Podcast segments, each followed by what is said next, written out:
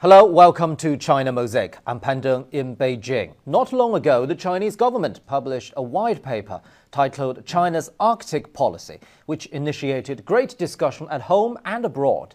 The Arctic Ocean includes the high seas and the international seabed area.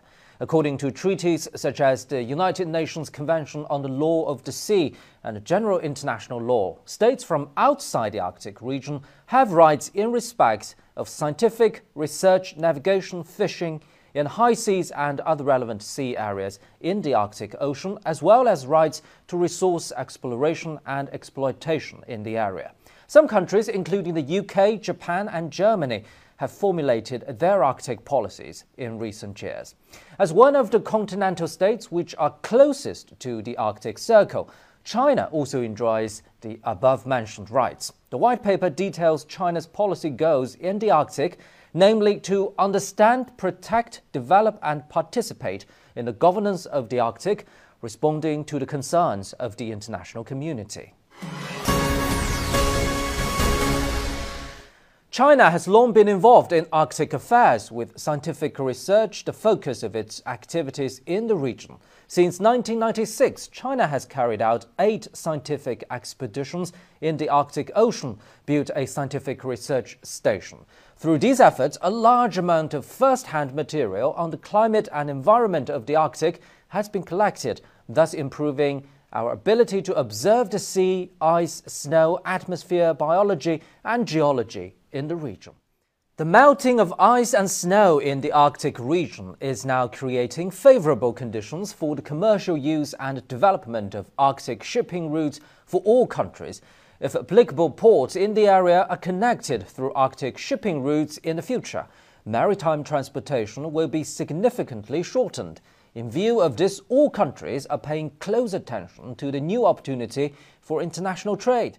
China has also proposed to jointly build a polar Silk Road in cooperation with all parties concerned to facilitate connectivity and sustainable development of the Arctic. This proposal has drawn worldwide attention. In fact, the Belt and Road Initiative also triggered a chain of speculation when it was first put forward by China. However, with the ongoing implementation of the Belt and Road Initiative, China has been fully respecting the laws, cultures, interests, and concerns of the countries along the route. Abiding by the principle of extensive consultation, full cooperation, and shared benefits, China has worked to ensure that the final benefits are shared by all the countries along the route. Here it should be noted that all countries along the route, from neighboring Central Asia to distant Europe, can benefit from their economic and trade cooperation with China. The Polar Silk Road is equally important. Reading through the white paper, we can see that China's policy on the Arctic still focuses on understanding and protecting the Arctic.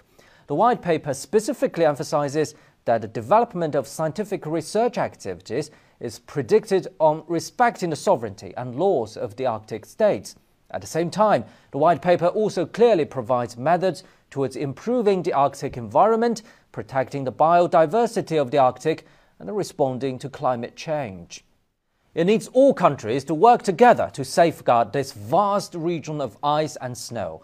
China's funding, technology, market, knowledge, and experience will play a better role in achieving this end. That's it for this edition of China Mosaic. I'm Pan Deng in Beijing. Bye bye.